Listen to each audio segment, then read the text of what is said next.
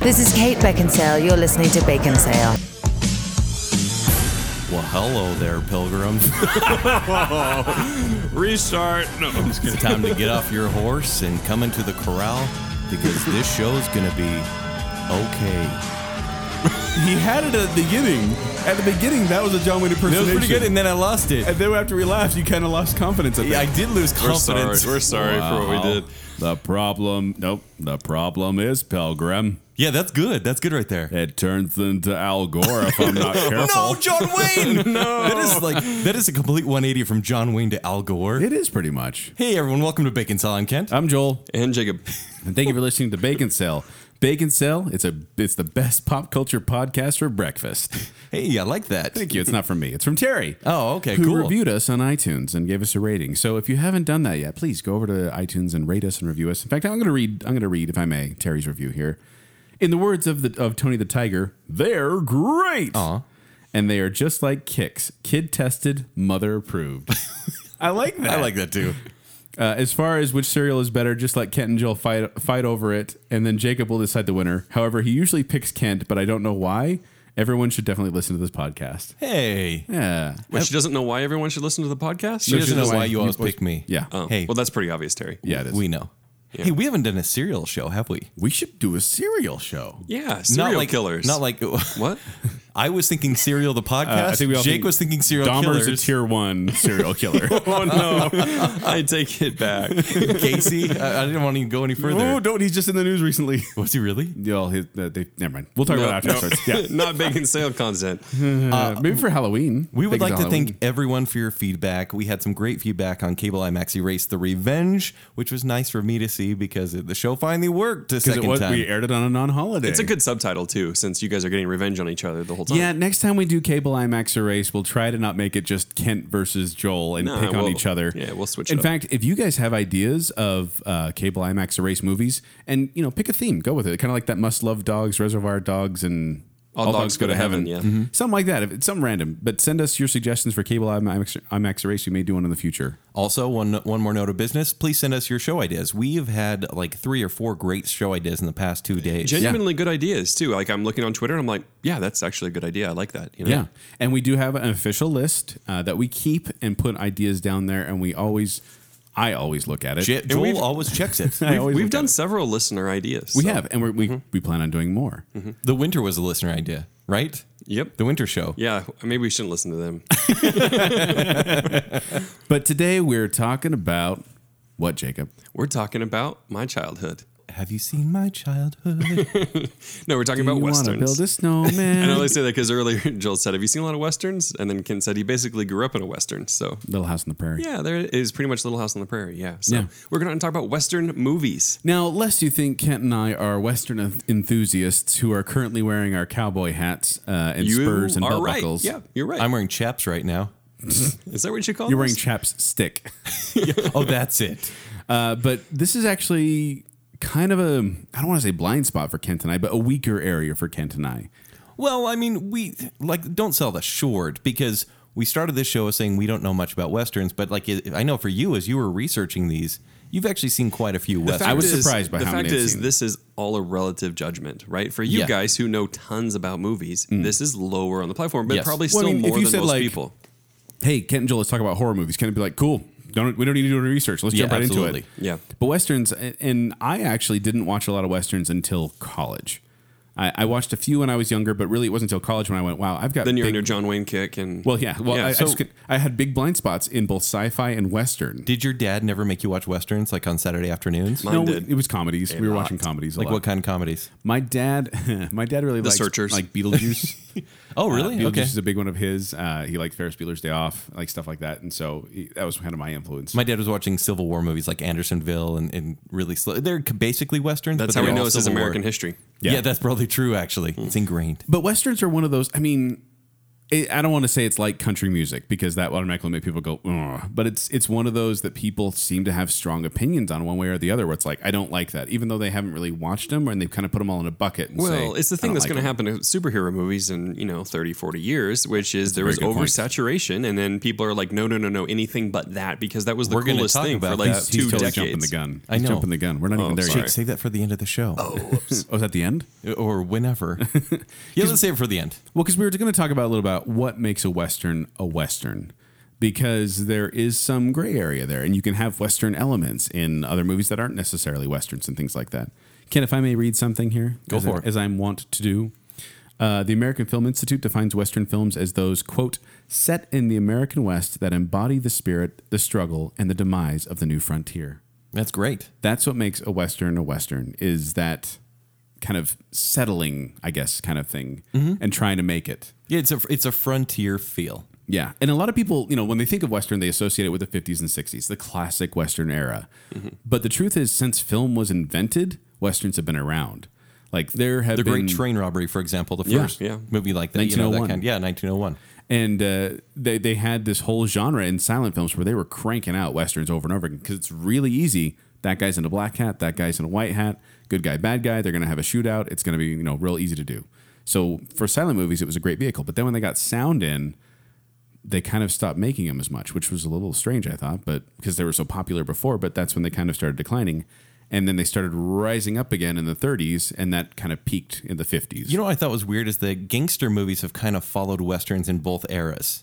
Like gangster movies in the 30s were a Right. big deal. Like with the original Scarface, for example, Yeah. And those movies White came Heat, out all those, yeah. it- for like ten years is gangster movies, and then in the seventies when westerns died again, gangster movies were back on top, yeah. and just crime movies. So it's kind of interesting how they kind of go in se- secession like that. I agree. Well, and and okay, and I'm jumping back to Jacob's point, but I think it's a very valid point. Is that Thank you, Joel. in the thick of it all, in the 50s and 60s, I'm sure, I'm sure that if they ha- if they would have had podcasts back then in the 50s and 60s, people have been like, "Oh my gosh, another Western movie! What they're remaking another Western from the silent era? Why would they do that? Because it was oversaturation. There were hundreds and hundreds of westerns released during that time. I think John Wayne alone was in like 200 or something. Like Well, that. it's funny because when I went to Wikipedia, the source of all knowledge and truth, uh, I went and looked at, at That's Rotten Western Tomatoes, films, Joel. and they had you know westerns in the 30s, westerns in the 40s, you know westerns of the 2000s. But for the 50s, they actually had to split it up into like 1951 to 1955, and 1955 to 1960, because there were so many in that list.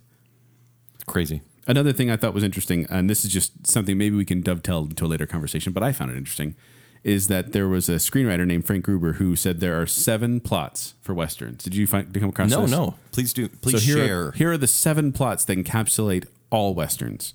So there's the Union Pacific story, which talks about the railroads and you know technology and things like that. There's the ranch story, which is about ranchers uh, and rustlers who are attempting to like the ranch owners have the people kind of force them out of their land and things like that. Right.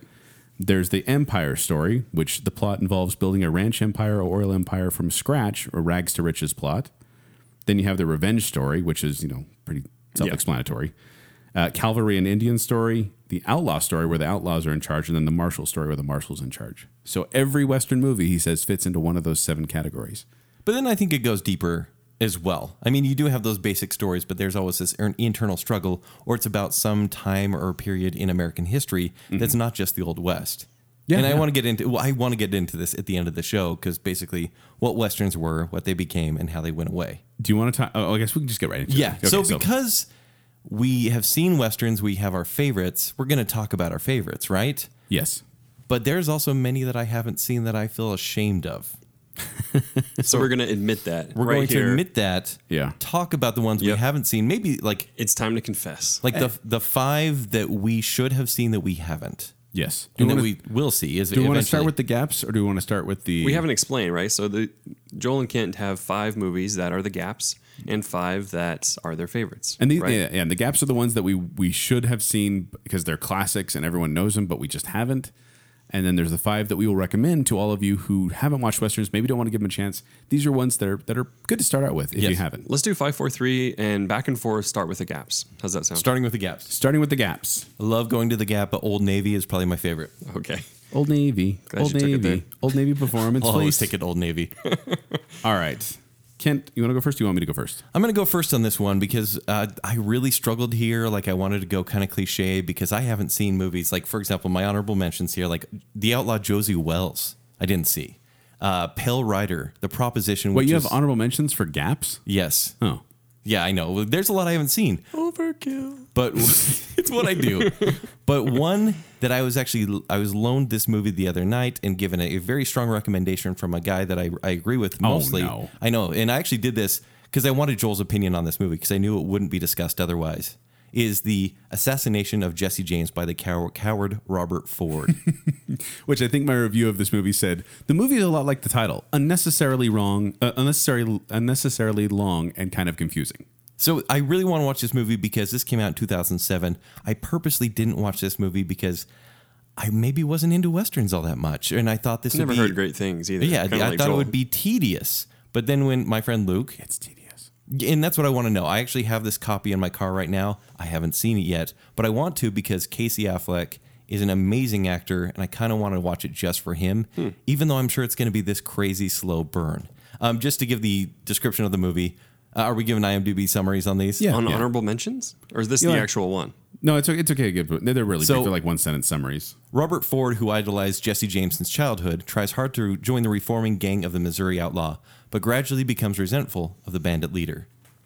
So the I mean the title is what the movie's about, but I still I have this pull to watch it just based on the recommendation and because of the anti-recommendation by Joel because I want to know what's what's divisive about it. Well, and, and okay, so the cinematography is remarkable, and the score is actually really good, but the plot just wanders around and it drags, and it's just not good. And I really I couldn't get into it. Like there was, I told Kent this. There was a, a parody video put out a little while ago where uh, Yogi Bear and uh, Boo Boo were put into the roles of the ending of this movie when uh, Robert Ford assassinates. Wait, wait a minute. It's in he the shoots title. him? It's in the title.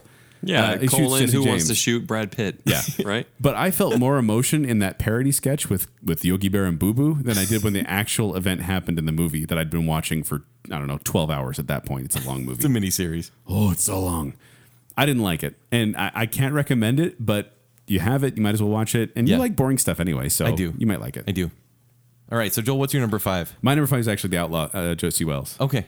because that's it's directed and starred by by uh, Clint Eastwood. The film tells the story of Josie Wells, a Missouri farmer whose family is murdered by Union militants during the Civil War. And this was one of those that you know put it, it didn't put Clint Eastwood on the map, but this is one when he was kind of at his peak when he was doing these westerns, and it it's one that everyone talks about. He's like kind of an, an icon in this movie, and it's based on this uh, novel, I think. Yeah, yeah, it's a novel that a lot of people like too.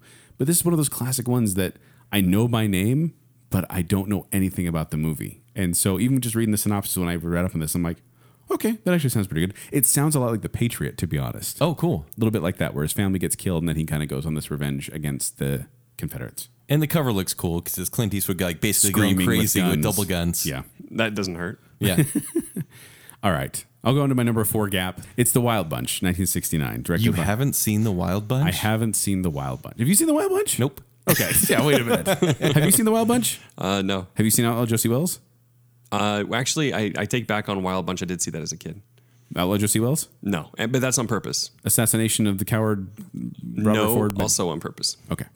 Uh, so the Wild Bunch is about an aging outlaw gang on the Texas-Mexico border trying to exist in the changing modern world of 1913. So it's basically Downton Abbey with guns. Um, this is actually no, it's not. But this is actually a controversial movie because this is 1969. This is just after they stopped having the production code saying you can't put this in a movie and started putting ratings on movies. So this one got a little more saucy and it was graphically violent. It had some other questionable material, and the men weren't the the main people weren't uh, good people. They were kind of crude men attempting to survive by any means. Anti heroes, if you will. Yeah, and it's got like you know William Holden and Ernest Borgnine and uh, Robert Ryan and these guys who I don't know. They're not exactly good guys in this movie, and so they weren't role models. So this was a big controversial one. But this also started. This used a lot of slow motion, which was this brand new technology back then. So it was kind of cinematographically, cinematographically. That's just yeah. Yeah. It was cool. but yes, this mm-hmm. It looked is, good. This is one I feel I need to see. The Wild Bunch. All right, my number four is The Man Who Shot Liberty Valance. I have not seen this movie. It came out in 1962. Have you guys seen this? It's a great movie. James Stewart, John Wayne. It is great. Yeah. So what's it about? Because I'd rather have someone who's actually seen it tell me. It's uh, Jimmy Stewart basically. Man, it is actually a lot of layers, so I don't It's- know how to summarize it The really short quickly. version is is this guy is known for something, doing something great, and then he kind of reveals what really happened. yeah, uh, that's a good. So he kind of like cons a town. no, no, no, no, it's, no. it's more it- like they've kind of built him up into this hero, and he has to kind of confess. Okay. and it's honorable at the same time. It's it's very. Is it Jimmy Stewart who's the the good Yeah. guy in the movie? I Yeah. mean, obviously. Well, that's gonna give you spoilers, Kent. I mean, is he ever a bad guy? Has Jimmy Stewart ever been a bad guy? Vertigo. Oh yeah. Yeah. The movie's interesting Spoiler alert because for you're Vertigo. like, Yeah. I don't know if this movie has me. Uh, you know, that's interesting. Holy crap, this movie's really great. It, it kind of does that thing. So, mm-hmm. Really? Okay. I really need to see that. My number three is Rio Bravo. Everyone recommended this, which this is movie to me Spanish at work. for Brave River. Is it? okay. Uh, yeah. you Sure. Sure. So this one came out in 1959. It stars John Wayne, of course, and Dean Martin. I watched a few clips of this one, and it's there. It seems like it's a musical, but like a cowboy musical, where you walk into a barn and Dean Martin is like laying there with his hat over his Wait, face. is it a really a and he's singing. musical? I don't think so, but I think it's they utilize him to sing a whole bunch in this movie. But a small town sheriff in the- singing singing westerns actually is a subgenre of it, it westerns. is, yeah. So, a small town sheriff in the American West enlists the help of a cripple, a drunk, and a young gunfighter in his efforts to hold in jail the brother of the local bad guy. So maybe Dean Martin's the local bad guy. I don't know. I haven't The- seen the- this the movie. Local drunk, probably. or the cripple. Who knows? So I do want to watch this. drunk. I have a Yeah. lot of recommend. Yeah, he's the drunk. Let's be honest. drunk Uncle Dean Martin. yes, indeed. So Joel, what's your number three? My number three is actually the man who shot Larry Valance. I've never seen it. Is it okay? Yeah. and it's I mean it's John Wayne, it's Jimmy Stewart. This is one I should have seen, but I just haven't, and I don't have much more to add uh, to what you said about it because I just feel bad that I haven't seen this, which is why it's my number three. My number two is Once Upon a Time in the West. Oh, okay. I watched this one maybe three years ago. Yeah? for the first time. Well, I mean, this is this is uh, Sergio Leone who did a lot of the spaghetti westerns. Mm-hmm. Which, uh, if you don't know what spaghetti western is, all it really means is it was made in Italy or that surrounding area. Uh, they were kind of capturing the essence of a western in a different era area with different actors and stuff like that. So it became the kind of subgenre, and they made hundreds and hundreds of spaghetti They did. westerns. they There's a ton did. out there. And I'm curious what you thought, Ken. Of this. Sergio Leone is, is one of the most famous. Uh, it stars Henry Fonda who- As a bad as a guy. bad guy. Which who thinks of Henry Fonda as a bad guy? Nobody. He's he's like this clean cut, you know, everyone's dad kind of guy. But then you have Charles Bronson as the hero, which also seems a little weird, but whatever. And Jason Robards, which I like Jason Robards. I like him in things. Um, crush. Well, the funny thing is, a crush on is- Romer. so this is 1968. This is actually after uh, Sergio Leone did the whole Dollars trilogy with Fistful of Dollars, A Few Dollars More, and The Good, the Bad, and the Ugly. And he was going to retire from westerns, but then Paramount Pictures asked and kind of gave him some money and said, "Can you do a Henry Fonda picture?" And he said, "Okay." And this is what happened, and it actually ended up being a very successful movie. I don't know if you'd like this movie, Joel. Once Upon a Time in the West. That crap's weird. so think about I mean, really weird. think about How weird? Like define weird. Mm, like I'm I'm oh I'm gonna say this is in, Is it as weird as Once Upon a Time in Mexico? Because that was weird. that's it's, it's strange. weirder Then Once Upon a Time in Mexico. for sure. I would say for the filmmaking techniques, this is the Lawrence of Arabia of westerns. Oh, don't compare it to Lawrence of Arabia. No, is Lawrence of Arabia meets spaghetti western? yeah, But I don't like Lawrence of Because the West. here's the Lawrence thing. Arabia. Uh, what Leone does is he focuses on the faraway shot of landscapes, and you see a tiny horse coming up and getting bigger and bigger, bigger. He focuses on that for They have about ten growing minutes. horses in I'm this? just gonna say that's Okay. about 18 minutes of the movie. yeah, no. and then you see people staring, staring, long pauses for about seven minutes at a time. long pauses, and they just And they- like he has an- chewing and then spit. he has and it an just art to keeps it because going. that's kind of his he thing. does. He does. No, there's definitely a, a method, right? There's no doubt about that. Right. but it's torture. Too. it's not torture. It's just Hmm. It's uncomfortable. Jake's talking about that Disneyland ride where start to they think spit on it's- you. yeah. Penny down and spit on You want to fall onto the floor and start like throwing a tantrum, just like go on, please stop torturing me. Oh Just continue with I the still story. have to watch it though. Like it's You should. It- it's it- part of the Western culture. Look, you watch the first ten minutes and you'll know whether you can enjoy it or not. Kind I of would like, say- kind of like La La Land. I would say the first 10 minutes are actually the, the most excruciating in terms of what we just talked about. That's probably Because true. it takes Kinda like a while to Moulin get into Oh, But Rouge. the still, story. if he can't stand Yeah, that first sure. 10 minutes, then he's not going to survive it. And- Right. and if he- Survive it. And if I've- he's into it, then Joel's yeah. going to get, did- he's going to I've die. survived worse movies. Don't forget that I had to sit through ones that I never wanted to watch. Oh, speaking of you guys, they're making Boo 2, a Medea Halloween. Are they So really? we're- Are they really? yeah, so we Ken, can go what's through your, that. I do uh, want to see that one. Kent, now. what's your number two? My number two, and I feel very sad I haven't seen this, is The Searchers. Oh, no, I list have of it. seen that one. Came out in 1956. It's an American Civil War veteran embarks on a journey to rescue his niece from the Comanches. Stars John Wayne and Vera Miles. This is one of John Wayne's best. Is it? Yes. Here's my blind spot. John Wayne. What? Yeah, Jake did this shrug, which you, don't- you don't should like- do you on a don't like podcast. Searchers? No, Searchers is great. Searchers is great. You don't think it's one of John Wayne's best? I don't think it's John Wayne at his best. It feels like Okay. he's kind of cliched John Wayne. Like it's not really even about him. Like there's there's a, there's more interesting story going on, and they just pulled him in because it's John Wayne. Well, at and at some there's- point, are we going to get John Wayne's best from you You- we during got- the show? Ooh, that's a good question. And I we don't got know. we also got to hear your your John Wayne impersonation, Jacob. Uh, Ken and I've done ours. Nah. Come on, partner. Why don't you do your John Wayne impersonation? that I'll I'll uh, practice on that. was good, mentally. Jacob. That was good. Oh, thanks. Glad that's over. No, but the searchers can, and I think you'll like this one. Because I hear it's dark. Yes, it's Okay. dark and it takes a twist. Jake, you can't shrug on the podcast. I didn't shrug. No one can hear I didn't your shrug. shrug. Jacob- it was just a little. Jacob, you can't deny Look, that this look. is this isn't the. I didn't want to interrupt "Hey, you. The hero's going to run in. I didn't want to interrupt you, Joel, but you're telling Kent it's dark. Kent's level for dark is way the crap darker than the searchers. It's dark for a western of the era. He Hold on. eats popcorn while watching Game of Thrones. This guy. Does anyone get sewn together in the searchers? No, no one gets sewn together in the searchers.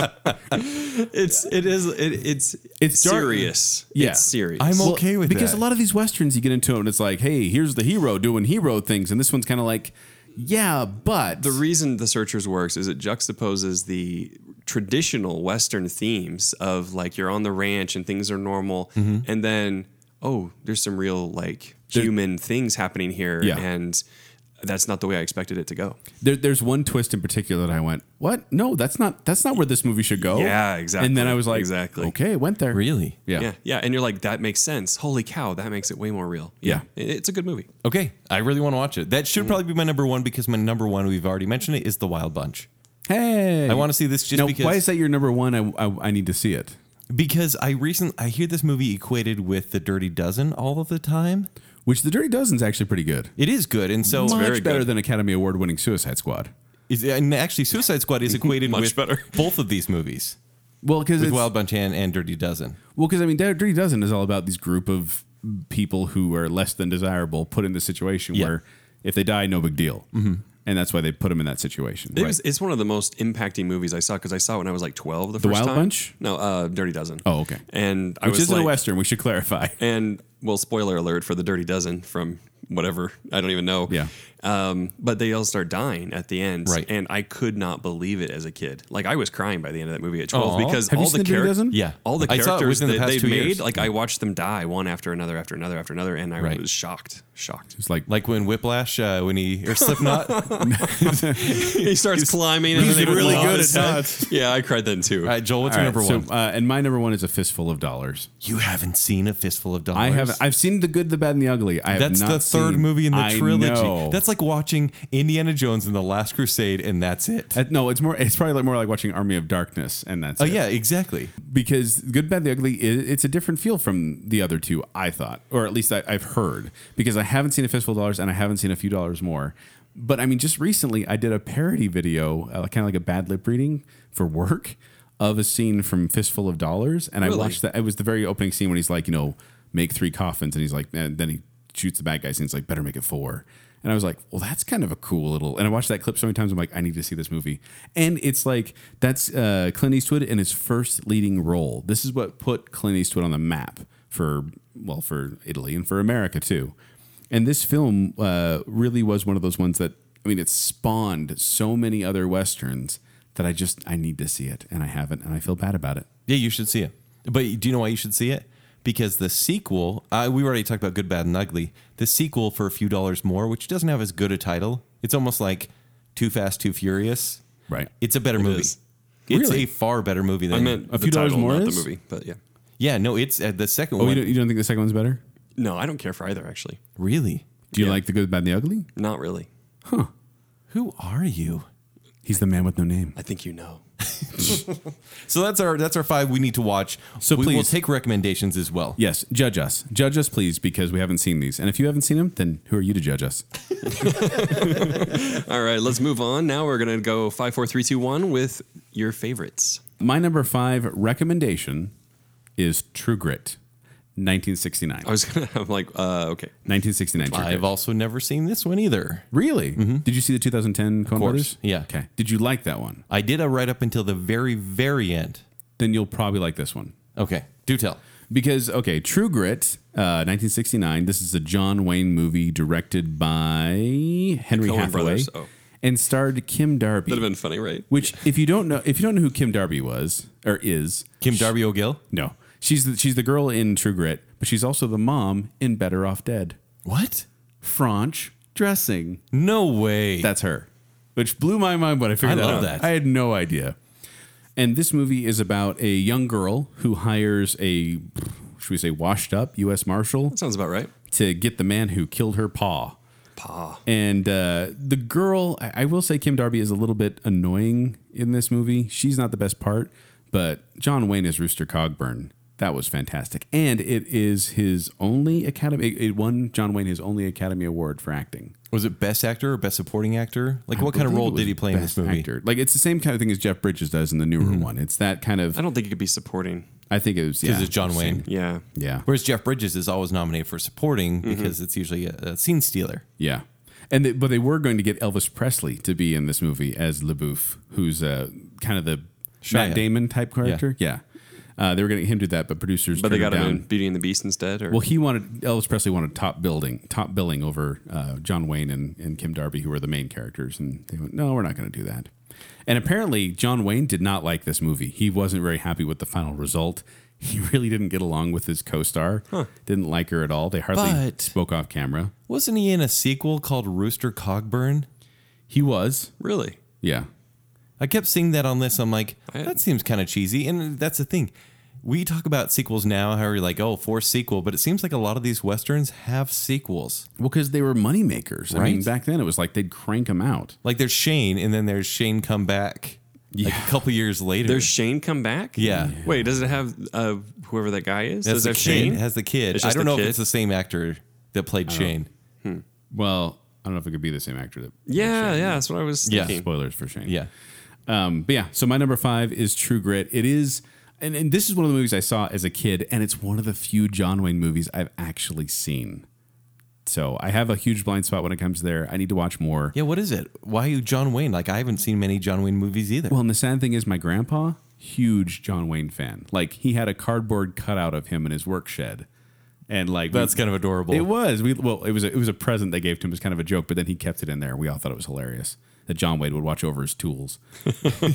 That's funny. Yeah. So there you go. My number five, True Grit. Give it a watch. All right, my number five is from 1992. It's Unforgiven. Don't Jake, you can't scoff on a podcast. I didn't scoff. You'd have heard a scoff. you remember whenever Jacob thinks he knows more than us, he gets all up and mighty in these? Actually, I did it at that time just to be funny for you. 'Cause I just did a little head shake to That's, Kit. I don't. I'm not laughing when you give me the no look. that sounds weird. so It's not a joking matter. basically, we're this is probably the show dedicated to John Wayne and Clint Eastwood. This is Clint Eastwood directing this movie, 1992, well after westerns have gone and died. although they made a resurgence in the early '90s, they did. Oh, When you get Thanks like, to Kevin Costner, yes, Clint Eastwood, obviously. Uh, who else? Oh, Tombstone, definitely. Tom Cruise, Nicole Kidman. Far and Away. That's a, that's a western. It is a western, actually. Yeah, it kind of is. So, Unforgiven, if you guys haven't seen it, a retired old West gunslinger named William Money reluctantly takes on one last job with the help of his old partner and a young man. This is a very simple story, but man, it's kind of brutal. So, you have Gene Hackman as the villain, uh, little Billy, I think Moment is of his silence name. for Gene Hackman. Yeah, right? He's not dead. No, he's not. I'm like, wait, what happens? He Oh, no. Moment of silence for Clint just Eastwood. retired. But Morgan Freeman's in this movie. We have Richard Harris in this Yeah. movie, Dumbledore himself. English Bob Bob English English British Bob, Bob I think. And and like I said, Clint Eastwood, old Clint Eastwood, who plays a killer in this movie, who's meant to make things right Right. when people get cut up and stuff like that. Women of the night. and so he comes back and to basically bring justice to a bad man. They're both bad men, but this is the thing. This is kind of meant to be a dirty western, and and it works. It totally worked for me. I saw this one probably before I've seen most westerns, which was maybe ten years ago. Well, it was what 1992. Yeah, I mean, 1992. yeah, so that would make sense. So actually, so fun facts about Unforgiven. It was the third western to win Best Picture after Cimarron and Dances with Wolves. Yes, exactly. Nicely done, and Joel. Clint Eastwood never thought he would win an Oscar.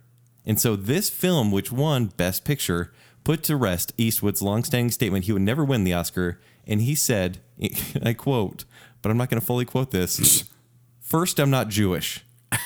Second, I make too much money. Third, and most importantly, because I don't give a. Clint Eastwood, everybody. Hoot. Clint Eastwood. And Sounds about right. Yeah. And he ends up winning the Oscar because they're like, we'll show you. And more. Yeah. We'll teach you. We'll give you an award. Moment of silence for Clint but Eastwood. have you guys seen Unforgiven? Jake, I know you have because you, you uh, gave me the no look. Yeah, you know what The Unforgiven is? It's it's the Marvel movie of westerns. Oh, that's crazy. No, it is. It's cliched. It's tired. It's not Dude, original. it is so- it's it- dark. It, takes a bunch of s- parts and he puts it together in Clint Eastwood style. And I'm yawning through the whole thing. Wow. Wow. It's that's the rude. Ant, it's the Ant Man basically. wow. Unforgiven's the Man of Westerns? it is. It is. Right. It's Joel, have you seen this movie? It's like it's not I terrible. own- it, I own this movie. It has the elements there, but it just. Eh. I completely disagree. Yeah. Really? Why? I think Tell me this why. is a solid movie. This is the movie, and it seems to be like this eulogy for Clint Eastwood's Western career. Yes, agreed. Where it brings him back in this role where he's playing this guy who doesn't want to get involved with violence. And the whole movie, the whole movie, you want you want the bloodbath to occur, but it's not letting it happen. It's not letting it happen, and it seems like it's not going to happen. And at the very end, it's like you get that, but there's a huge like weight associated with it, where it's not this glorified violence. It's like you know, blood has a price. Even r- riding off into the sunset, this movie is much, much different than we've come to expect. Yeah. It is dark. Bacon Cell approved. It's a good movie. Up top. All right, my number. Stop giving us bad looks. You have to say things, Jake. All right, my number four is also a modern ish movie. And I'm sorry, guys. Maybe I'm uncultured here. Three ten to Yuma. 310 to Yuma. The new one, not the old one. yes, the new one. I actually haven't seen the old one, The, but the, the new one's probably better actually. actually, I Yeah? read that pretty much everywhere that the new one is better, which I- totally I agree. surprised me. No, me too. Me too. Yeah, and I have seen this one too. So, directed by James Mangold, who did Logan, which I also feel is a modern day Western, It is. Walk the Line, and Night and Day, which I feel is an underrated Tom Cruise movie. Um, He's a good Yeah, director. that one wasn't bad. Yeah, I liked it. So the story is that a small-time rancher agrees to hold a captured outlaw who's awaiting a train to go to court in Yuma. A battle wills ensues as the What outlaw time does the train come? three ten. it's hard to know for sure. the outlaw tries to uh, tries to psych out the rancher. Psych. And here's the reason why this movie's so good. Because they use that line. Oh hey, pilgrim. Psych. Psych. It's so stupid. I've heard it both ways. So I think this movie is so layered, and it's not just from the, I, the great performances of Russell Crowe and Christian Bell. Which and are yes, great. when I saw this movie, I had the biggest crush on Christian Bell, so it didn't hurt. Talent crush, talent crush, Joel. Call it what you want. Whatever you were, you were growly pants at whoever the other one was. Jason Robards. Yeah, Well, I said I like Jason Robards. you're like Oh. I like Jason. no, you, you rolled the R's in You Jason did. Robards. You did. Jason Robards. I can't hide my Latin roots forever. So, but the reason I think this movie is so great is it's not just good and bad. Here's a rancher that is trying to prove himself and get the money to save his his ranch, but he's got this teenage son that doesn't believe in his own dad. He almost idolizes the villain Russell Crowe. He, does, I'd he say. does. He does. And so what Rus- uh, what Christian Bell has to do is prove himself that he's not just a rancher. He's like, look, I'm going to take this guy straight to jail. And then it becomes even more than that. This is, I think, a great movie. And uh, fun facts on this one it was meant to be Tom Cruise as the Russell Crowe char- character and Eric Bana as the Christian Bell character. That wouldn't have worked as well. I don't think so either. And also, here- fun fact if you start watching this movie at 1:20 p.m., The train will arrive at 3:10 p.m. real time when the train arrives in the movie. That's funny. Isn't that so Who has stupid? time to figure that out? Someone on IMDb. Someone there's like, oh, I know a funny fact to put in there Yeah. just to mess with I people. wonder if they actually did it or if they just thought it. they probably thought it. I hope they did it.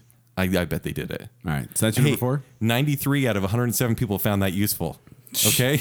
Thumbs down. All right. What's your number four, Joel? My number four is Unforgiven. Yeah. I had a feeling. Yeah. I th- this is one of the few that I own because I, I when I watched it, it really did move me. Like, and I hadn't seen a lot of westerns at that point, and it kind of just I don't know.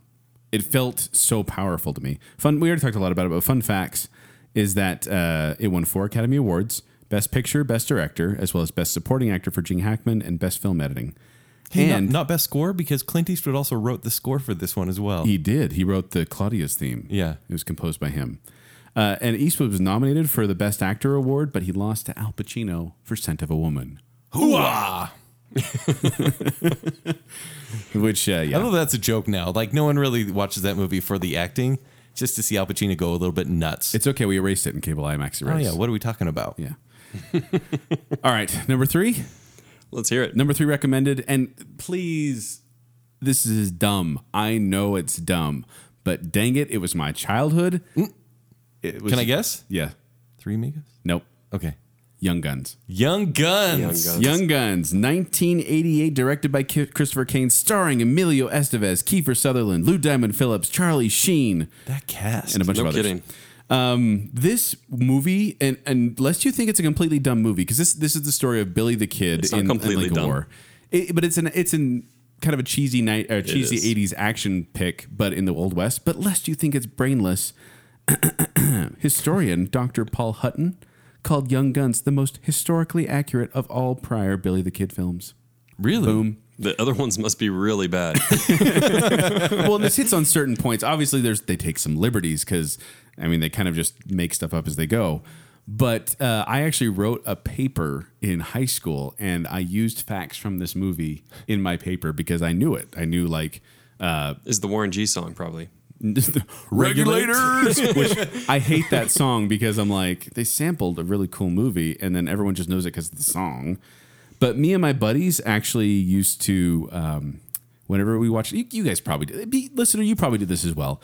Whenever it was you just watch you. a movie with your buddies, you'd pick. I call that guy. I'm that guy, and then I'm that guy, and so we all No, picked no, roles. Kent, you. I did. Kent, You're supposed Yeah. to say no. Oh, I never did that. that's weird. Yeah, but Jacob. Gosh. Yeah, these are real friends too, not just imaginary ones. but uh, Hey, they almost love movies. but and so you know my, my buddy chad he was doc and then we had another guy who was chavez and then i got to be billy the kid Joel, I still do this. Yeah? Game of, Game of Thrones, I still do this. your little finger yeah. yeah i could see that yeah. no daniel was doc chad was chavez my Oh, mistake good. Thanks for telling us. in this. case in case they're listening i want to put it out here and, and make sure they knew Let me that I knew teach the you truth. about Kent's circle of interest. Yeah, thank you Yeah. so much. Anytime someone brings up a name, I'm like, I don't care. yeah it's just in case they listen I hope they listen. Uh, but this movie was a box office hit, grossing uh, forty-five point six million dollars domestically, which was That's pretty good. That it was good for a movie that they didn't really. I don't know. It didn't seem like it was going to be a hit, and then it spawned a sequel, Young Guns Two, which that one's even cornier. Mm-hmm. Uh, but I love the brushy Bill Roberts storyline they have in there.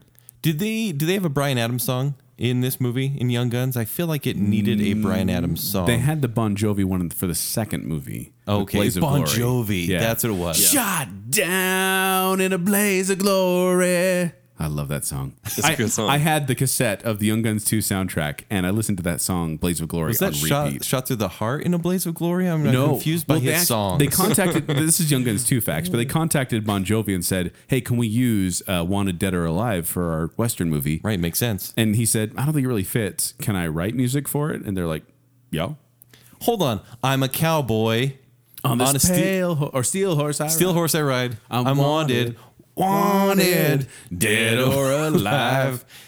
Yeah, th- how does that not fit a Young Guns movie? steel horse.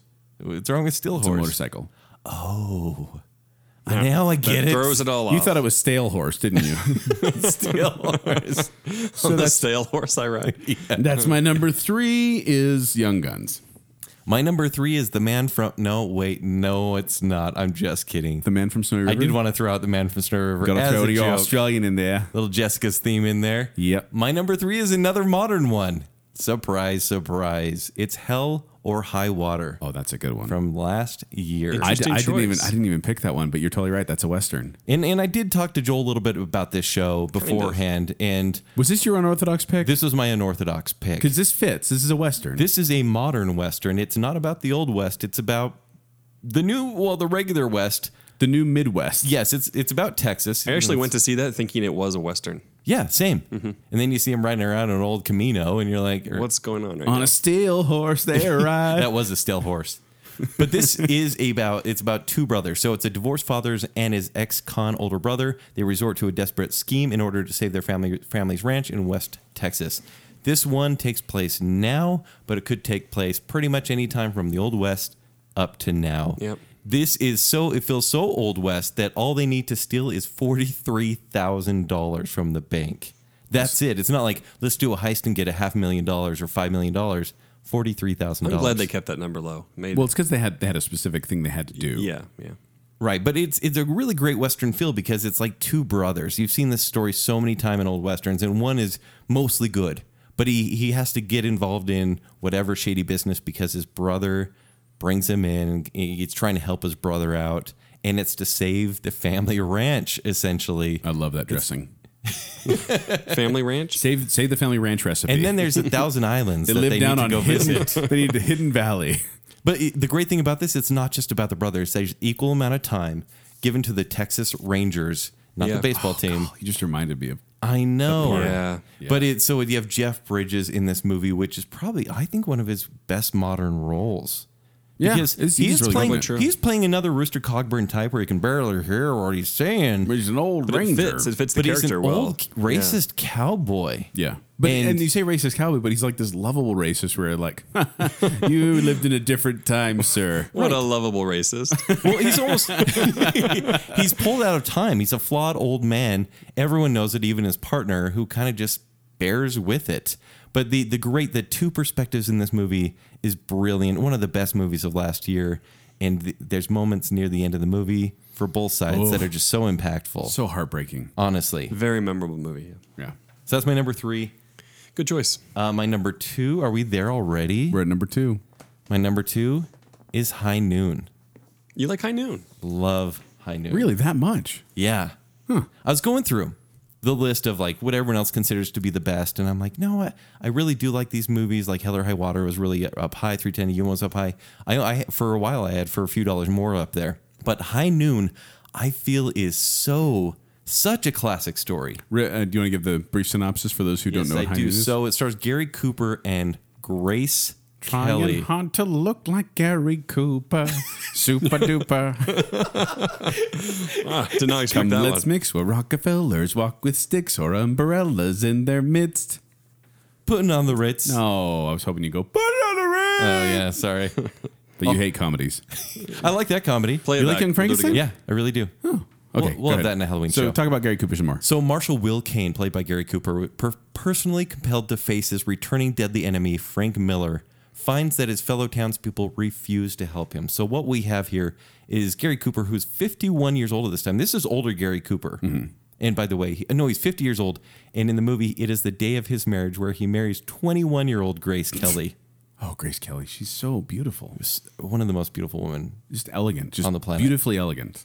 So this is a movie where he puts this guy in jail years earlier. This guy's getting out of jail, and he says, "Hey, listen, Marshall, that just got married. I'm about to make your life the worst. uh, I'm about to end your life. Yeah. And I'm showing up. My gang is waiting for me. I'll be there at noon. And so it's this whole thing where." Uh, the marshal, you know, he's telling his wife to get out of town. She says, "Come with me." He's like, "No, no, I got to stand up to these guys, otherwise it will never end." And he's by himself because the town he's protected for years, decades even, is like, "No, these guys are pretty scary. You're on your own." And so it's one man against it's ten people literally, but it feels like one man against the world. Yeah, When his when his wife comes and is like, "Come away, you can't stay here." I Mm-hmm. was thinking, "Look at her, dude. Take a long look. You should probably consider going. like, just forget the rest of this plot and everything else. Just go." Yeah, he really should have. yeah. In fact, uh, John Wayne, he didn't like this movie at all. Hmm. He saw this one, he said, Yeah, you should have left. Why wouldn't he leave? Like, that's so dumb. But the reason I love this movie so much, it's not just the noble man standing alone, it's the fact that the movie builds to that noon. Yeah. I mean, it's Oh, the yeah. whole thing. Like you see the clock ticking. It's almost the, the minutes to midnight where you're like, okay, uh, like what's going to happen? And then it's new. When that the climax hits, I think it's one of the greatest thing in westerns. It feels like almost a modern action action movie because it's just there's so much happening there. And yes, it's a, it's an old western. These movies are slow. Yeah. And I think maybe if people don't really care about this episode, it's the fact that like I don't watch westerns. They're a bit slower. Yeah. but they're so rewarding. And I think this one quintessentially Well, is rewarding. it- I, I think westerns take, take kind of taste. It's like you need to. I mean, that's why we're trying to give you these recommendations so you can get a taste of what westerns are. 'Cause I think a lot of people kind of lump them all together. Mm-hmm. It's like, oh, they're all the same, and it's like there's variations. There's good ones and bad ones, and we're trying to tell you the good ones so you can get a good flavor. Right. So, fun fact about this one is that Gary Cooper had a bleeding ulcer at the time of filming, Oh, that's fun. and AFI ranks it as the number two best Western of all time. really? Yeah. The, the rock band? Yeah, A- AFI. Oh, yeah, yeah, good call. Yeah, exactly. Hey, nice. Well done. Joel, All right. number two. My number two is actually Butch Cassidy and the Sundance Kid, 1969. Uh, this was directed by George Roy Hill and written by William Goldman, who actually is the author of the book The Princess Bride. Which Oh, really? It's that same kind of, and that's one of the reasons I think I like this one is because the humor in it. Like you, you cannot deny the amazing uh, relationship between uh, Paul Newman and Robert Redford in this movie. I mean, it's this. It's you know, you have the Sting and you have this movie where you just kind of love seeing these two together on the screen. So, I was thinking about this one a lot. I always kind of take it out of the Western genre, even though it belongs, because half the movie feels like it isn't a Western at all. That's true. It like you kinda have does- Burt Yeah. Bacharach singing. That is the weirdest part when they start riding the bike and then Right. the raindrops Yeah. keep falling on my head. I'm always just like, this doesn't fit, but okay, but I forgive it. But it works because- for the, the what, 1960? 1969. Yeah, 1969. Yeah, so it came out then. And if you don't know, this is the story of of uh, Butch Cassidy and the Sundance. Very, very loosely based on history. Very loosely. Very loosely based. Uh, In fact, the, the screenwriter didn't even read any books about it because he's like, I don't want to be locked into history. I want to tell a story based on these little facts that we have about it. But it's about these two outlaws who are on the run from a, a U.S. posse after doing a bunch of train robberies. And it was uh, shot on location in Colorado, Utah, New Mexico, and Mex- New Mexico and regular Mexico. it sounded weird to say New Mexico and Mexico. but- Regular Mexico. Regular Mexico. Regular old Slightly Mexico. above average Mexico. Diet Mexico. Fun facts about this movie: apparently, the entire, cra- almost the entire cast and crew suffered from severe diarrhea due to drinking polluted water in Mexico. But Newman, R- uh, Redford, and Ross were the exception because they preferred drinking soda and alcohol. Also, Way to be drunk on set. Roger Ebert gave this movie 2.5 out of four stars. What? Why? Wow. Did he say Man. why? No, he just, he, I think he did, but I didn't quote it because he was just kind of being like, ah, it's drivel, blah, blah, blah, slack jawed yokels, you know, those, whatever those critics No, say. Oh, he did not. I know those types. Uh, and it won four Academy Awards, Best Cinematography. Hey, that's kind of ironic that uh, Best Ebert original said slack score. jaw. Oh, no, no, Joel, don't you get it? stop. you insensitive jerks. I, don't, I mean, He's dead now. It's It fine. won best, Yeah. cinemat- best cinematography, best original score. it's, it's falling down best to his music, chest now, probably. And best writing.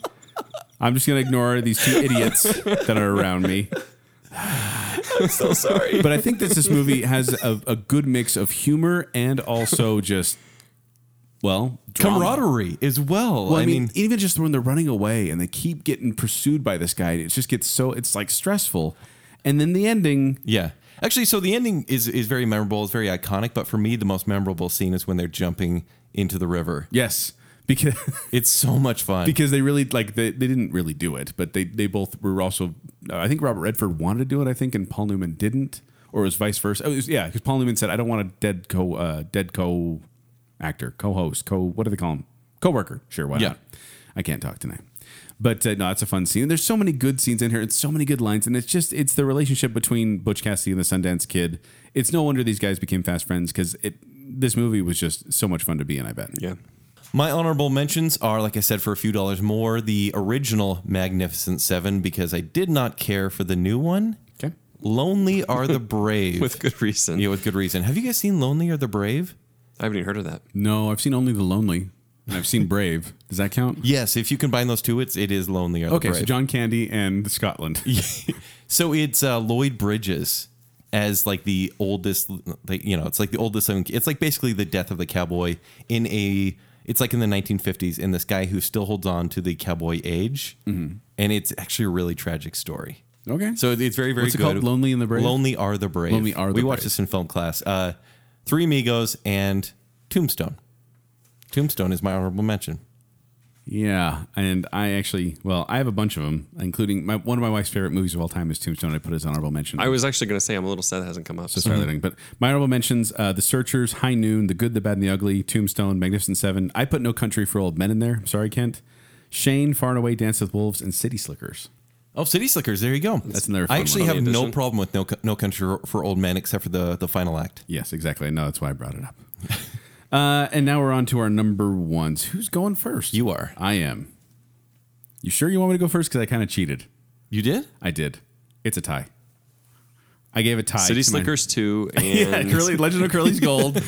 You wait, so you have two. Uh, I have in number two, one. because the you problem know is- generally when you do a tie, it has to be you take out the number two spot and you yeah, just do except it. for I couldn't. I the the reason is I couldn't bump out any of the ones I had already, and I felt these two were similar enough in tone and style. So you have six basically. I have a tie for number one, and it's going to Three Amigos.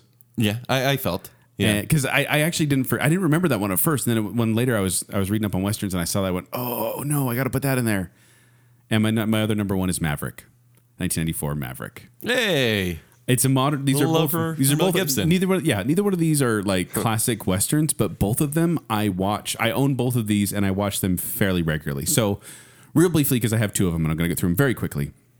Maverick is directed by Richard Donner and also written by William Goldman. So apparently, I have a type. Hmm. I like that kind of humorous uh, style. Yeah. And Maverick is, in a word, charming. Like it is so charming. It's Mel Gibson, Jodie Foster, uh, James Garner. James Garner, who played Maverick in the original TV series. And it's a very simple story. It's about a guy who wants to get to a high stakes poker game. A grifter. And he has to earn enough money to get there. And Mel Gibson is just spectacular in this is- role. he's great. You just So is Jodie love him. Foster. Yeah, and Jodie Foster's great too. Mm-hmm. Like she actually plays a really good foil to uh, Mel Gibson because they're kind of trying to out con each other. It's two con men kind of conning each other, which is really fun. And yes, Kent, there are lots of musical cameos in this. They have so many country singers doing cameos in this. Movie. I don't. Maybe it's because I never listen to country that I don't And know. and Danny Glover. And Danny, well, yeah, they have Danny Glover and Corey Feldman's in there too. What? Oh, really? He's one of the bank robbers. Well, have you have you seen Maverick? it's been years. Because then you you remember Danny Glover's in it. I don't remember. So He in- come, he's a bank robber. Yeah, there's a bank robber, And he and- goes out and he goes, I'm getting too old for this. Oh, yeah, of course oh, he it's does. hilarious. Oh my no, it's gosh. like at the part like he's wearing a bandana when they're robbing the bank, and like Mel Gibson pulls it down, and they look at each other, and it plays that like saxophone music from Lethal Weapon. that's great. it's wonderful. Yeah, they kind of have like this. Do we? Yeah. Yeah. And uh, so yeah, and then Three Amigos. Uh, man, what what can I say about Three Amigos? It is one of the funniest movies ever made. What's that line? Do you want to kiss me on the veranda? yeah, I can go out back and you can kiss me on the veranda. Lips will be fine. uh, directed by John Landis and written by Uh. Lorne Michaels, Lorne Michaels, Steve Martin, and Randy Newman. And it's about three silent film Randy stars. Newman of the musical Randy Newman. Yes. Huh. He helped write it, and he actually wrote "The Ballad of the Three Amigos," "My Little Buttercup," and "Blue Shadows" My Little Buttercup is an original song. by Well, Randy yeah. Newman. And I he- thought it was a song maybe they took like an old fashioned song. Randy Newman is also uh, the voice of the singing bush. Oh, and so That movie's so weird. I forgot there was a singing That bush. scene was weird. Yeah. I love it. I was like, I Oh, don't man. get it. What's going on when right they now? shoot the invisible When they swordsman. shoot- Wait, I love it. so this was a Saturday Night Live movie. Yes. Yeah. Yeah. This Like this if we're was- talking about the pantheon of SNL movies, which maybe we should. Yeah. This would be tops. Oh, totally. I mean, it- it's like this and Wayne's World are both up there, but I Right. give this one the top slot.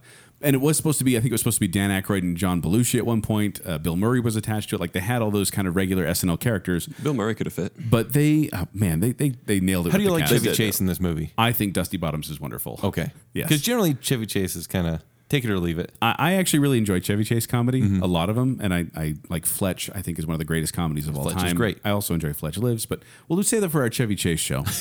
no. But yes, I Next gave, week. I gave the tie to Maverick and Three Amigos because I felt these were two Western comedies. Like they both kind of fit the same feel to me, And they fit you. and both of them I can watch any day of the week and be a happy, happy person. Have you Which have is you why shown your, we're going to watch him right after this episode. have you shown your yes, I would. kids Three Amigos? Not yet. My brother just did this past week, and I went, "It's probably time for my kids." Because Okay. I showed them Napoleon Dynamite and didn't prepare them for that, and they did fine. So maybe they're ready for Three Amigos. Yeah, I feel like Three Amigos should be the foundation and then work up to Napoleon Dynamite. Yeah, Yeah. I, I kind of threw him into the deep when end. they're 20? yeah, I also, when they're 20 and maybe a little high. I also, I Wait also, till your kids are high. we just were on vacation. I actually showed my kids some Marx Brothers and some Three Stooges, And? and found out that Three Stooges is much more amenable for kids. Like kids can pick up on Three Stooges much easier than Marx Brothers comedy. Yeah. Interesting. So yeah, I hate Three Stooges. All right, Kenny D. I really do. I'm sorry. imagine why. Yeah. My number one, as cliche as you can be, but I, I actually, this moved from number five to number one the more I thought about this list. It's the good, the bad, and the ugly. Thanks, Scuttle. Came out in 1966. This is the third part. And it's it's funny, it's it's called a trilogy, but it's really a not really tied together 'cause trilogy. I've heard that the man with no name, or Joe, or whatever you want to call him, Clint Eastwood's character, that is not the same character from His name is Blondie in this one. I mean, he's really not named very much, but it's Blondie. Uh, Eli, uh, sorry, Lee Van Cleef, who plays a villain in so many westerns. Yep. He well, plays, the name like Lee Van Cleef. Yeah, he plays Angel Eyes, and he's the main villain. Little angel eyes. And he also is he's kind of an anti-hero in For a Few Dollars More, the movie that precedes this. And so these movies aren't exactly tied together. They're almost standalone stories, but man, this one has almost everything you need from the the score, which is absolutely amazing. Mm-hmm. The And- freeze frames are a lot of fun. right, so the freeze frames and also the final well, near final scene when they have the Mexican standoff. Yes, in the graveyard, which they built that graveyard They built it from really. scratch. Okay. Like they, did- nothing was there, and they kind of the, the poor crew had to build up like this circular graveyard that was just. I mean, it's amazing looking. So the reason it's great, I mean, obviously with the name, you know it's about three characters. So there's the good, who's not really all that good. No. So it's Not, not, Blondie. not at all, But really. he's the protagonist. He's we'll the say. protagonist. There's the bad, who The is antagonist. Angel Eyes, uh, played by Lee Van Cleef, and Eli Wallach plays Tuco, who's the ugly one, the selfish one, sidekick. the the guy that always betrays his loyalties, even if you think Yeah, he's back on your side. it's like a Peter Lorre kind of a thing. If you want to go back into Bogart era, Right. So, just real quick about the, the story a bounty, hunt, a bounty hunting scam joins two men in an uneasy alliance against a third in a race to find a fortune in gold buried in a remote cemetery. So, this movie, kind of like we said with Once Upon a Time in the West, has long pauses, landscape shots, but they're a little more tight. And I think that's why this movie works. This movie is actually two hours, 40 minutes. Is it or that so. long? It's it's very long, but the, the pacing really works. I don't, Jake. I don't know if you really, really care for this one at all. I don't. I, uh, for me, this movie doesn't bore me, even though it's almost three hours. Um, here's the funny thing, though. So there's a bad guy. Angel Eyes is a bad guy. I would say he's the Hans Landa, or Hans Landa of this movie. The Hans Landa? from Inglorious. Oh, okay. Yeah. Which is an inspirational sports story called Inglorious, the Quentin Tarantino in, story. in Inglorious. But Angel Eyes really feels like the forefather of that character. But uh, the thing is, Angel Eyes only kills three people in that movie. Tuco, the ugly, kills six. Blondie kills 11 people. So he's the protagonist, but he's also the biggest killer there. But at the same time, I mean, back then, good guys killed bad guys. It's just kind of how it worked. Yeah. But it's just a little more They were discriminating from conflicted Angel like Eyes. Arrow when it's like, oh, it's a different Don't season. bring up Arrow. I can't. I can't kill anybody anymore. Here's another reason why I like this movie is when it came out, not a great reception. Like critics didn't really like it, but now it's considered one of the best, if not the best, western of all time. Why do you care about, if you don't mind me asking? Because I didn't care about the characters. Like, I never cared. Like, there was never an emotional connection. They never felt real. It was like watching Mario Brothers, right? Like, it was just that far away. Wow. You brought up Mario Brothers. I know we got Arrow and Mario Brothers in a good, bad, and ugly. Ugly comparisons, you guys. It was basically Stephen Amell. So, no, I'm, I don't know. no. Here's the thing. no, like, just the emotional connection for me, there, a total disconnect. So, I never cared. In fact, I never even finished it because I got bored and I didn't care You about should. anyone. The ending is fantastic. The ending's the best so part. Clint Eastwood, I actually don't care about in these movies because he's the man with no name. He's just he's the, your Western hero. He's what you picture when you picture the old aging cowboy, right? But for me, Angel Eyes is so intimidating as a villain that all he has to do is walk in a room and it's it's scary. Tuco, you want to trust him because he's the comic relief, but you can't. Especially, especially when he tried to sell that meth to Walter White. Yeah, that, that was weird, right? don't trust So he'd him. Sell that meth to Walter White. It's Why was all he good. selling it to him? It's, it's late. Uh, Tuco jokes for all you Breaking Bad fans out there. But I, I feel like this movie is tense. The score itself, not only the theme, but like the ecstasy of gold, which I, we talked about in our, our previous soundtrack The show, soundtrack and feels, yeah, too. is amazing. And so this movie, really, the more I think about it, it is probably the perfect western. So yeah, there you go. All right. So there's our recommendations. Uh, we'll list them on uh, baconcell.com as well. So you can see them there if you want to remember them. So we've talked about some classic Western movies. You said your Yes. favorite ones. Which ones have you seen that you think might be way overrated? Any come to mind? Well, Cimarron. Oh yeah, Cimarron. Cimarron is a 1931 Best Picture winner, and I think we all agreed it was one of the worst Best Picture winners ever. Like the, mo- Yeah, it the was movie's just terrible. terrible. with Yancey wandering around and you know leaving his wife for 12 years and then coming back and being like, "Honey, uh, I'm going to defend the prostitute that you're defending in court," and it's just Woman of the Night, Joel. Woman Yeah, of that's the right, Night. Yeah. Yeah. and yeah, that that was definitely overrated. I think that one's got a lot of hype under it, and it drives me nuts. Do you guys consider Dances with Wolves to be an overrated western, or do you consider it even to be Hmm. a western? It is a western. It's a western. I don't think it's overrated. I I, I I enjoyed it and would watch it again. So what do you you don't like it? I mean, I like it fine, but I never really considered it in like high in the pantheon of westerns at all. This this movie didn't even come up with me No, when I no, was Hmm. Dance with creating Wolves this didn't? list. Yeah, Dance with Wolves. Came up a couple times for me. I I, had Okay. to- I put it in my honorable mentions because I thought, you know, it was it was that revitalizing of the genre too. But you, you almost have to give a lot of credit to Kevin Costner, even though his movies haven't really done as well. Like he did Wyatt Earp right after Tombstone, which was probably a mistake. Yeah. Uh, what was it? The open open range as well. Like you can Yeah. tell this man loves the genre, but they never quite panned out. yeah. No, except for Dance with Wolves. Dance with Wolves. Oh, also, uh, Wild Wild West. I mean, I just want to bring it up. Wait, are you just talking about bad movies now? No, it- well, because I- we were, we were talking about It's called overrated. Wild That's- Wild West. But I mean, the fact that it's called Wild Wild West Going straight Is it- to the wild, wild west. is it as bad as everyone makes it out to be? Because I saw this one around the time it came out and I didn't hate it, but it has not held up very Joel, well. how, how old were you when Wild Wild West came out? 19? You were 19? Yeah, around there. No, I think you were probably 17. So it sounds like you're moving more into like. w- 1999. Wow. yeah. So we're moving past westerns that are overrated, right? What are the terrible ones? Is this is this your example? Well, and I, I So- think I think it's one you should avoid, but it's not because of No, look. It's not because of Kevin Klein. He was he was actually good. It's not because of Kenneth Branagh because he was actually good. And Will Smith was serviceable. I, Selma Hayek.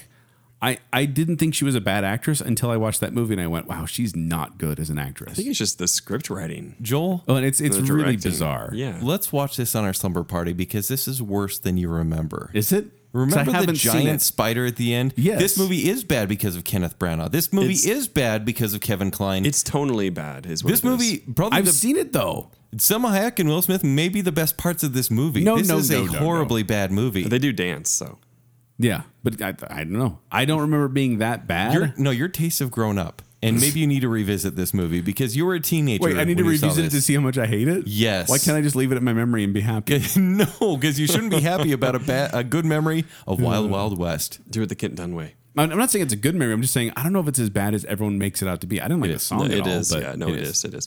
Kent, do you have any like this? Uh, that was also on my list. Also, an, a really, I guess, overrated and a bad one is Dead Man. This has Johnny Depp in a black and white movie that's nearly si- silent. I don't know this one. Came out probably 1998. Joel, correct me if I'm wrong here. I don't have it. I don't know is that one. A movie where, well, I guess he did it later in his career as well. But Johnny Depp plays a kind of a Comanche. Wait, are you sort sure of you're talking drifter. about the same movie here? See, that sounds like another movie to me, Kent. It, it should. But it's basically Johnny Depp's almost silent throughout this whole movie, and it's meant to be a really introspective movie, but it's just really boring. And it was when uh, Johnny Depp was a good actor back in the 90s, but it's an interesting choice. People love it because it's just kind of drawn out and nothing much happens. I don't even consider this a Western, but it is, it's somehow in the genre. It's called Dead Man. Dead Man. I don't know if I've ever heard of this one. Yeah, don't ever watch haven't. it. There you go. Well, and then of course you bring up Johnny Depp. We do have to bring up uh, Yes, we do. Lone Ranger, directed by Gore Verbinski. It was just barely with Army Hammer, and Johnny Depp is uh, Tonto. Poor Army Hammer.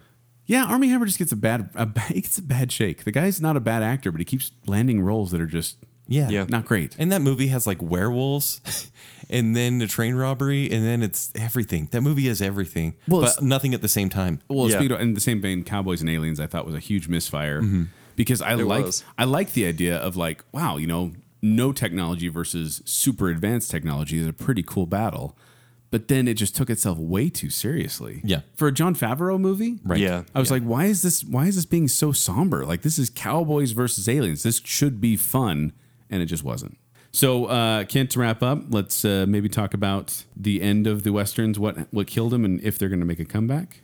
So I feel like we as Americans, we no longer, much like we discussed, we no longer see the frontier. We no longer know what the open frontier means. because we've discovered everything. We've discovered everything. There's no open land at this point. There's no sense of riding over unfenced prairies. Because even when you're on a road trip, road trip on the highway, there's fences everywhere. Like it's not like I'm gonna go explore and discover something, and maybe there will be danger. Th- You don't feel that anymore. I can see that. Although, I don't know. It's interesting though that that, that westerns kind of died out in the. Well, I, okay. i- If I can talk about why I think when they died out, Yeah. I have a couple theories. Uh, one is John Wayne died in 1979, and maybe the western did too, because there weren't a lot of westerns. And in the 90s, they had their resurgence, but kind of 80s, it was kind of that. Well, they were hit and miss dipping stuff even like, and they I were mean, dipping then. Which, by the way, have you guys heard the story about uh, the the theory, I guess, around uh, John Wayne's death? No.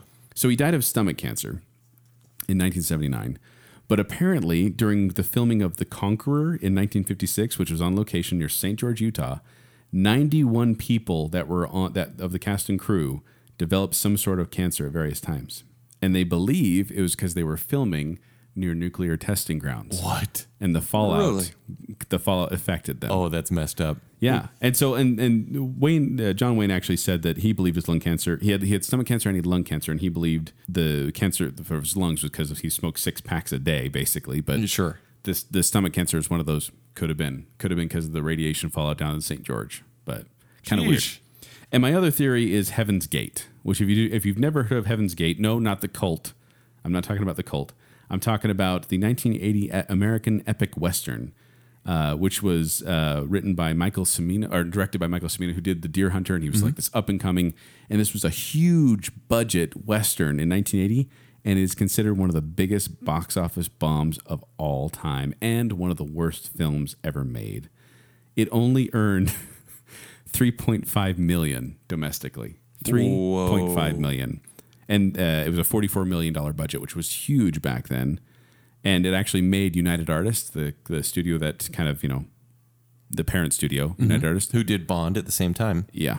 And it collapsed shortly Yeah. after this movie. And they Wow. say it's because of Heaven's Gate.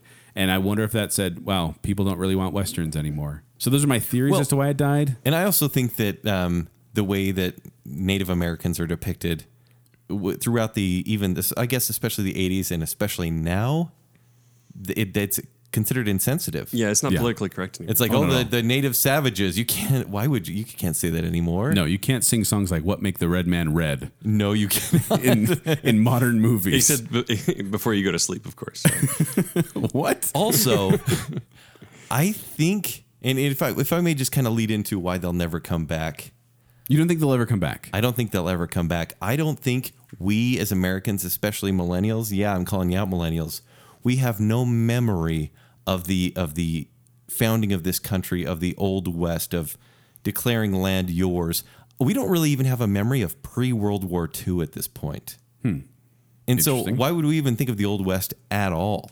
well, it's that callback though. It's just like, oh yeah, no, simpler the- times. That, that was a simpler time for them, but a simple time for us is the 50s. Like we think of like It's true. father knows best sort of thing. It's like oh, the simple conservative time of the 50s. There is no simple times of before cars. but there is simple plan. no, there's no longer a simple plan. yeah, it is probably disconnected from our sort of cultural. It's just interesting to me, and this Consciousness or goes back to what you were talking about before, Jacob. It's interesting to me that you can get so much saturation from one particular genre, and I wonder if you know, fifty years from now, what how people will psychoanalyze us as to why there are so many superhero movies now. Because we're looking back at there at the West, being like, you know, Well, they're already doing that Oh. with like zombie movies and things like that, Yeah. right? Is yeah, there's this cu- culture of fear about you know So, toxins and whatnot. Can I read the quotes from Steven Spielberg? I'll allow this. Will you allow it? Yeah. It's about westerns, action Stevie? movies from good old Stevo. Yeah, So he's there's three It's Stevie. paragraphs here. you had it right. So it's really people. He came under a lot of fire. He basically, I'll summarize first before I read his quote. Talked about the death of the superhero genre. This was two years ago. Steven Spielberg said this. Yes. Okay. And people got really, really upset because they love their superhero movies. He says, We were around when the Western died, and there will be a time when the superhero movie goes the way of the Western. It doesn't mean there won't be another occasion where the Western comes back and the superhero movie someday returns. And then, so this article says In 2013, the director warned of the big danger that came from studios placing such emphasis on summer tentpoles at the expense of other releases. And he said, There's going to be an implosion where three or four, or maybe even half dozen mega budget, but mega budget movies are going to go crashing into the ground, and that's going to change the paradigm. And I think even this year, if you look at Pirates, or let's see what el- what else has been a major disaster that's been a huge movie. There's been a few big temple movies like Transformers that have just crashed into the ground, Underperformed, yeah. yet underperformed. But Pirates in a big way. Mm-hmm. That I think he's he's right that you're seeing so many blockbusters. Not right about superhero movies yet. but Well, then- except and and Ken, I'll bring this up only Yes. because I think this is maybe an interesting parallel. But if you look at it, let's say, I mean, they, they were in the silent era, but let's say 1930, 1931 with Cimarron was the beginning of kind of the Western Mm-hmm. interest, and it went until about the 90s. I mean, Well, peak- 70s. no, no, no, it, it peaked, 60s. It, no, it peaked in the 50s, More 60s, like but then it kind of, 60s, well, what I'm yeah. saying is it peaked in the 50s and 60s, then kind of puttered out, but then you had those couple little resurgences in the 90s. But I mean, that's like 60 years there of I give Western it I give it an movies. easy thirty five. So let's say that Superman was the beginning of the superhero era, and then we're peaking about now. That still means we have another what ten years left. Right. before I it think starts putting even out? longer because I would maybe say the Tim Burton Batman movies, even maybe more X Men, Spider Man era, maybe really kickstarted this. It could be. And so I That mean, those were, his, maybe, maybe those were like the 50s his, his last era. paragraph, he says, right now the superhero movie is alive and thriving. I'm only saying that these cycles have a finite time in popular culture. There will come a day when the mythological stories are supplanted by some other genre that possibly some young filmmaker is just thinking about discovering for all of us. And so, yes, I do think the superhero movie is the new Western where they explore maybe paranoia, like in Captain America Winter Soldier, Mm-hmm. like government paranoia or something like that. Like, that's the way, that's what Westerns did. They talked about how America felt at a time and did it through a narrative like a Western Right. when someone is protecting their ranch, for example, Yeah. or f- trying to find treasure, that- which is considered the American dream. Well, and really, if you boil it down, it's a lot of it's the same type of story where you have a group of people struggling to survive in one form or another, and a hero comes along, a white hat wearing hero or a you know shield wielding hero who helps them and help you know let me help you ma and pa, and then I'll go on my merry way. Right. And that's a lot of what the superhero genre is too. It's just taken a different form. So, in he- so, uh, do you have any reasons why you think it will never come back? Do you think it won't come back? I think it will come back. Really? I don't know if it'll be traditional, but I think some form of the rest western will come back. See, because so I wrote a list of why I don't think it will ever come back. Um, I think it's too slow for modern audiences. Like Dunkirk. like like I don't think Dunkirk is slow at all, but for modern audiences that maybe Interstellar, at least. that maybe can't handle the slow burn Right. because it and so in kind of building onto that, they're not guaranteed box office hits. Like it's even if you have a big star like Brad Pitt in your western, it's probably not going to be a huge hit. It's got to be low budget. It's not guaranteed now. okay. Western tropes will be used in the story, but I think it will, they'll be put into a genre that's considered more fun and profitable. Like a sci-fi, like Like a sci-fi. Star Wars or Serenity, or, Or if I may, John Wick and John Wick 2. I would say those are modern westerns. I would agree. Yeah. good point. and you you throw the action in there, but it's a lone drifter who almost doesn't need a name, except you fear his name. Except for those movies don't exist anymore, so we don't need to talk about that.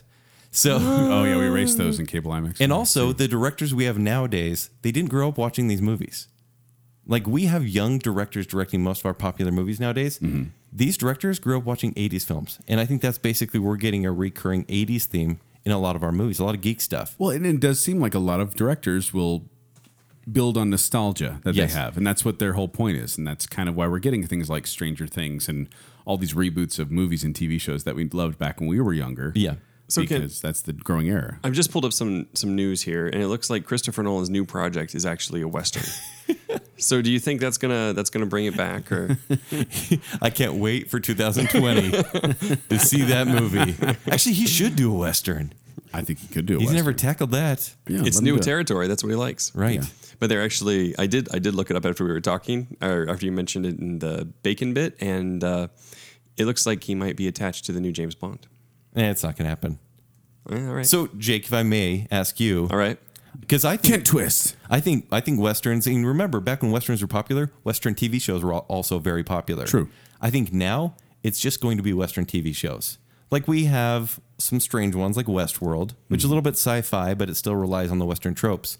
Do you consider a show like Justified to be a modern western? For sure.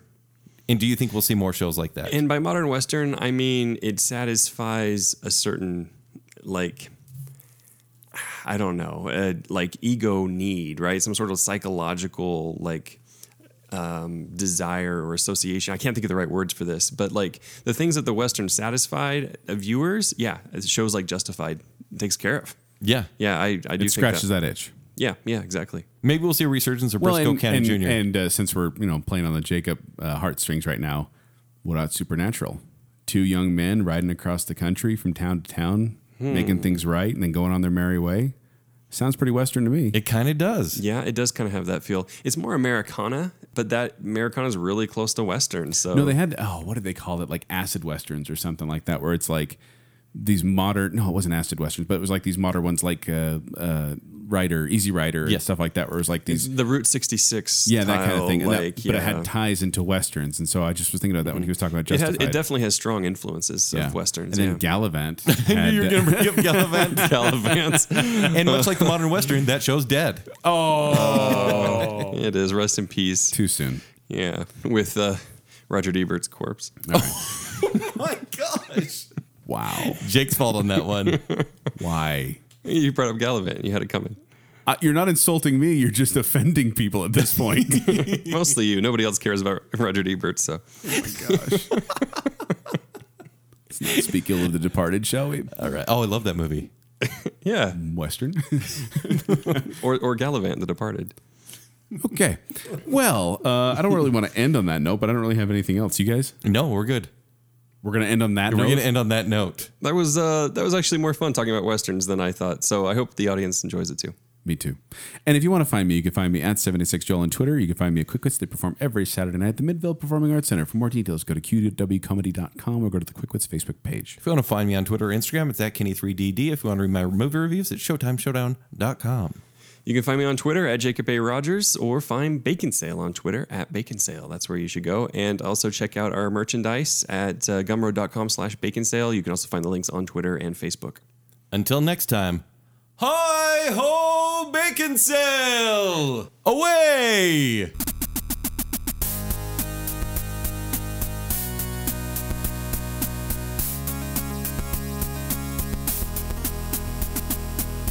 Love going to the Gap, but Old Navy is probably my favorite. In the words of, the, of Tony the Tiger, they're great. Aw, So it's basically Downton Abbey with guns. It's in the title.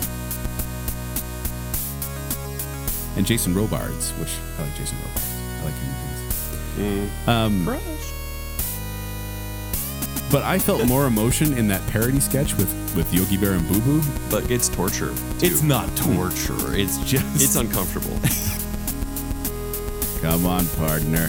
Why don't you do your John Wayne impersonation? I'll, I'll practice on that. that was It's good, Jacob. That was good. Yeah. Jake. You can't shrug on the podcast. Cowboys go.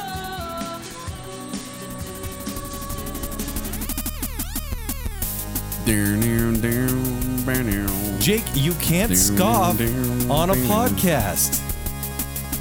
Wild West. Going straight Is to it- the wild, wild west. Talent crush, talent crush, Joel. Call what you want. Hooah! I can't. I can't kill anybody anymore. The rest in peace. Too soon. I'm not laughing when you give me the no look. It's gonna give you spoilers, Kent. oh, hey, Pilgrim. Psych. Psych. Kent Twist. Kent's level for dark is way the crap darker than the searchers. he Hold on. eats popcorn while watching Game of Thrones. Who are you to judge us? Devil! Always Oh, the devil. Just the devils and Jacob. The devil's here. Devil inside. Batman, devil's here. inside. Every, has devil inside. Every single Jacob? There's some nice Jacobs out there, I'm sure. Name two. Molly.